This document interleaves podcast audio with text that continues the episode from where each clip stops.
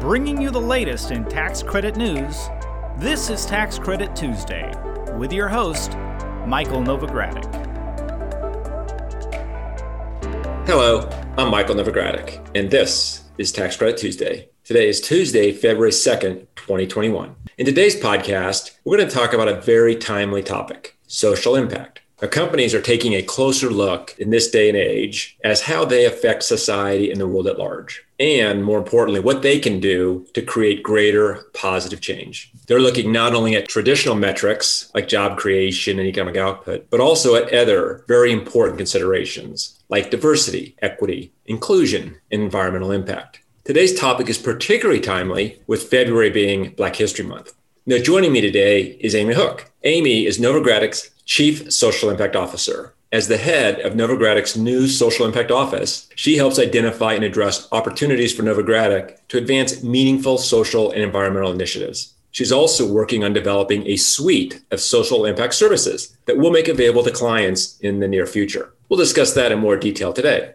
Now, some of our listeners maybe many of our listeners may have worked with Amy in the past. She's been active in the affordable housing and community development space for over a decade. Before joining Novogradac, Amy was the senior vice president and head of corporate environmental and social governance at Regions Bank. She was also the vice president of environmental risk and sustainability at SunTrust Bank. Prior to that, she was at ICF and Enterprise Community Partners, working with HUD and the Department of Energy on affordable housing and environmental sustainability programs. I think that that breadth of experience gives Amy a great perspective on social impact issues and opportunities. And we're really excited that she's with Novogradac. And we'll break down our discussion today on social impact into two parts. We're going to go from a macro level to a micro level. First, we're going to talk about what social impact is and why it matters on a broader level. Then we'll discuss social impact opportunities and considerations, more specifically for our Tax Credit Tuesday audience, those who work in affordable housing, community development, historic preservation, and renewable energy.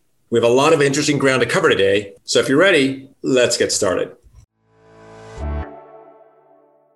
Amy, welcome to Tax Credit Tuesday. Thank you for joining us on the podcast today. Thanks, Mike. It's my pleasure to be here. Now, there are a lot of different ways to define and interpret social impact. Why don't we start the podcast with you sharing your definition? So, I define social impact as how a company manages risks and embraces opportunities related to economic, social, and environmental topics. Basically, I look at social impact as how a company affects the planet and the people who live on it that definition is intentionally broad because social impact has so many different interconnected factors. I have a background in real estate development. I've seen firsthand how a single development can create jobs, housing, and opportunities for a community. Now, take that single development and leverage that into more investments in the community. You'll see those economic, social, and environmental impacts have a ripple effect. That's why it's important for companies to understand those effects and to be intentional about them. Now, you've worked in the social impact space for many years. So I'm sure you've seen some changes uh, over those years. So, what kind of changes in approach to social impact have you seen? I have. It's been um, dramatic growth and focus on social impact as a whole over the past few years. Social impact is going to change over time based on what's happening in our society. Just in the past year alone, we've seen COVID, an unprecedented pandemic, and businesses having to work with employees and, and with customers on how to continue business during this pandemic. The killings of Breonna Taylor and George Floyd, on top of the others that preceded them in the years before. But the idea behind behind social impact is if you've got a social impact governance foundation built, your programming can shift over time to respond to how society is moving. So, with that, what kind of changes are you seeing on the renewed, expanded focus on social impact? I think everybody's probably aware of this, but socially, we've seen generational shifts with younger generations becoming very focused on social and environmental causes and choosing to work for companies that align with their own views. Uh, there was a recent Forbes article that I saw had a statistic saying that 79% of millennials are loyal to companies that care about their effect on society. So we've also seen a diversification in our country. I mean, it's a continued diversification, right? So changing racial and cultural demographics, more people being willing and, and really wanting to be vocal about their sexual orientation and gender identity. In the business world, things are changing too. In 2019, you had the Business Roundtable redefine the purpose of a corporation to include social impact factors like investing in employees and supporting communities. Over the past few years, institutional investors have become very focused on if and how publicly held companies approach environmental and social governance. These institutional investors have they've performed research and that research is telling them that companies who do focus on environmental and social governance and actually incorporate it into their strategy instead of having it as kind of a one-off standalone program uh, perform better during difficult times. We can look at COVID as an example of that the CEO of State Street Global Advisors, one of the largest institutional investors in the world, released his letter on uh, State Street's 2021 proxy voting agenda. The entire letter is focused on social and environmental governance topics. So, ranging from like the importance of incorporating ESG into corporate strategy and the resilience of ESG aware companies. It touched on climate change and, and racial and ethnic diversity. But for me, what stood out in that letter was that State Street already already has research showing that companies with strong ESG characteristics responded better to COVID and experienced less negative stock returns. So you've described some of the sort of renewed focus and shifts within society and the business world focusing on ESG. So how has that impacted? What are you seeing from a policy perspective? So, from a policy perspective, in 2019, Elizabeth Warren introduced a bill that would require every public company to disclose their climate related risks. This was around the same time the San Francisco Federal Reserve warned of systemic climate risks in their financial stability report. We've also seen kind of there's growing pressure on the SEC because of the pandemic and the social justice and social equity issues of 2020 to adopt regulations to standardize ESG disclosures, which is very similar to the content of Elizabeth Warren's bill. I think we'll see the Biden administration push the SEC in this direction. Yeah, it definitely seems like the role and obligations of individual organizations to disclose, report, and engage in more ESG efforts, you know, is the continuing wave of the future, and that's a good thing. So we've talked about social impact and why it matters on a global level and how it's making its way within a number of companies. Now let's take a deeper dive into social impact at the organizational level. And this is an area that I think is a particularly important and an area of focus for our listeners in terms of one of the reasons, one of the benefits to listening to this podcast. Many of our listeners operate with double or triple bottom lines. They don't only measure their fiscal performance, but they take steps, active steps to make positive changes for their communities and the people who live in them. And some of our, maybe many of our listeners may already have a social impact strategy. Some might have have informal social impact benchmarks they try to achieve. If you could take a moment and talk more about creating governance of an organization to support organizational social impact goals. There are so many benefits for organizations who focus on social impact and then align their social impact work with their organizational strategies. The greatest benefit, and kind of the, I would say the overarching benefit for an organization is that you're going to create longer, or excuse me, greater long term value. You know, we previously touched on that organizations should be able to respond to issues in society a little bit faster, more comprehensively, and they're also going to be able to financially weather the downtimes a little bit better. But the benefits that we've not already discussed include you'll see an increase in employee engagement and satisfaction. You'll see better recruitment potential because you're being more transparent about how the how the organization is responding to these risks and opportunities, right? You'll see improved relationships with other stakeholders like clients and your suppliers and community partners that that you're you're doing your community engagement work with. And I also think that social impact can provide some internal connectivity that may not not already exists in the organization.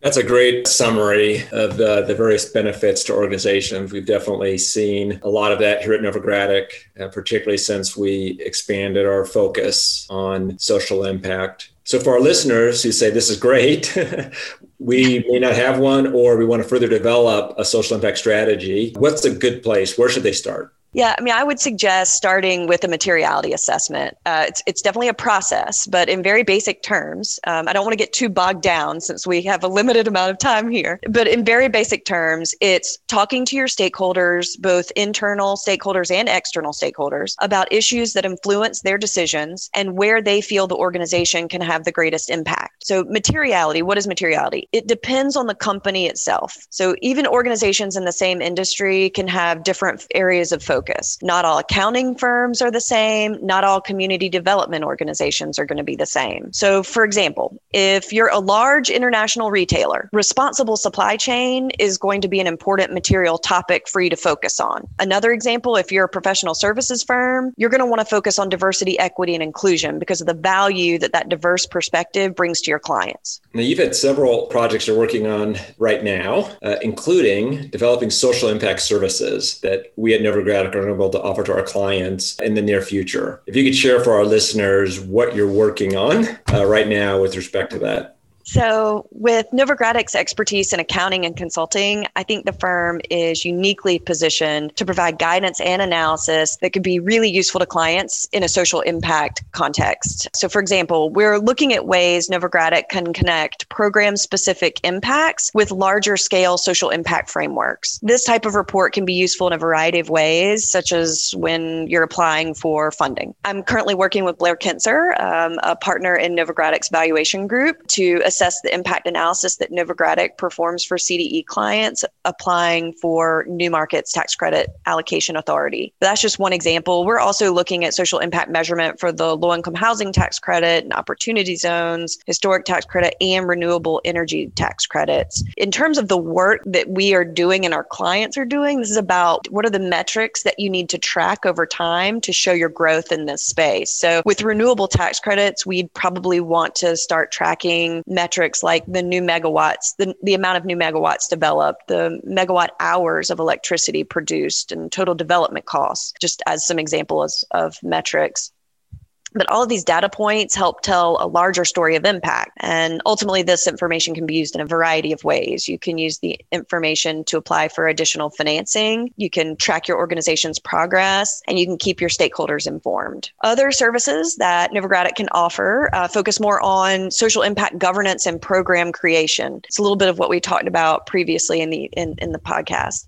So we can help an organization create their social impact strategy and goals, and we can also help create create those resulting programs? Like how are you going to achieve those goals? How are you going to implement your strategy? What are the programs you need to support that? We can perform materiality assessments and help with determining what impact data organizations should be collecting. And we can also help produce social impact reporting and assist with framework alignment. There are all these social impact frameworks out there that we can align to your reporting. So those are just some of the services that we're planning on offering Amy, as you know, and as we discussed earlier, a large number of Novogradac clients are community development organizations. Their very name of the organization itself says, you know, we're focused on social impact, but they also have some unique opportunities that many other organizations may not have. Maybe share with our listeners some of the unique opportunities that community development organizations have to have greater social impact community development organizations have unique opportunities in the social impact space because the work we do on a daily basis is creating social impact, right? We're already positively contributing or at least trying to. And a part of that social impact work is creating processes to measure that work so that you're speaking a common language with the larger environmental and social governance arena. It's really important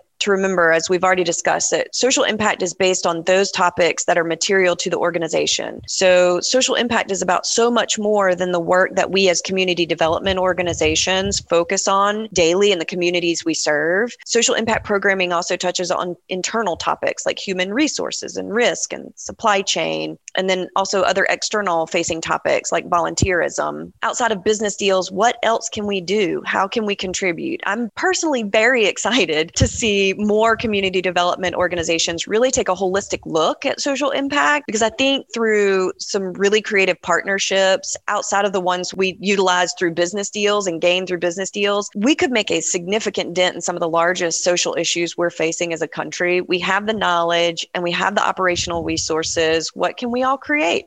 That's a great summary as well, Amy. I appreciate you uh, sharing all of that. Unfortunately, we only have a limited amount of time, so I'll have to bring uh, the podcast to a close. But I want to, for our listeners, or first of all, to you, thank you, Amy, for joining us. First of all, thank you for joining Novogradac more broadly, and thank you for joining the podcast today more specifically. Thank you. I'm thrilled to be here. Now, as Amy mentioned, Novogradac is working on developing social impact services for clients, and we'll be tailoring those services for each company's unique needs and goals, focusing on the various uh, industries and communities in which we operate, and then further tailoring it to individual company and organizational needs. Uh, in the interim, if you have any specific questions or requests or observations to share with Amy, please reach out to her. Her email is amy.hook at novoco.com. That's A M Y period H O O K at novoco.com. I'll also include her email in today's show notes. Those show notes will be available at www.novoco.com slash podcast. Or if you just Google Tax Credit Tuesday, Amy Novogradac, it'll probably take you there. And you can also read more about social impact in the coming issue of the Novogradac Journal of Tax Credits. Our next issue is entitled Social and Economic Impacts, and that's what the issue will be about. It's available in print as well as through the Novoco Knows app that you can get on the Apple App Store. I'll also include a journal subscription link in today's show notes. I do, before we close, want to share next week's podcast, what the topic's going to be. I'm excited to be joined next week by Novogradac's own Mark Shelburne and Stephanie Naquin. They're going to discuss what you need to know about emergency rental assistance funding. The recently $25 billion was made available for rental assistance funding throughout the nation. Uh, during the podcast next week, we're going to discuss how individual property owners can calculate the amounts are, that are eligible, the rental amounts that are eligible for reimbursement, as well as special compliance considerations rental properties will not want to overlook. So if you're an investor in rental properties, if you're a property manager, if you're a developer, you'll be very interested in this podcast. There's a lot of back rent, a lot of unpaid rent, and many tenants that are challenged because of COVID 19. And this is an opportunity for the government to provide assistance for those tenants to make up for back rent and further allow them to continue to live in the units that they occupy. Now, you can make sure that you're notified as soon as that episode is available, as well as future episodes by subscribing to the Tax Credit Tuesday podcast. Simply go to www.novoco.com slash podcast to stream the show directly from our website. You can also subscribe to Tax Credit Tuesday on iTunes, Spotify, Google Podcast, Stitcher, and Radio Public. That's it for now. I'm Michael Novogradac. Thanks for listening. This weekly podcast has been brought to you by Novogradac and Company LLP. Archived podcasts are available online at www.novoco.com forward slash podcast or by subscribing to the Tax Credit Tuesday podcast in iTunes. You can find related links referenced in this podcast in our show notes at www.novoco.com forward slash podcast. Novogradac and Company LLP is a national certified public accounting and consulting firm with offices nationwide. Learn more about our professional services at www.novoco.com.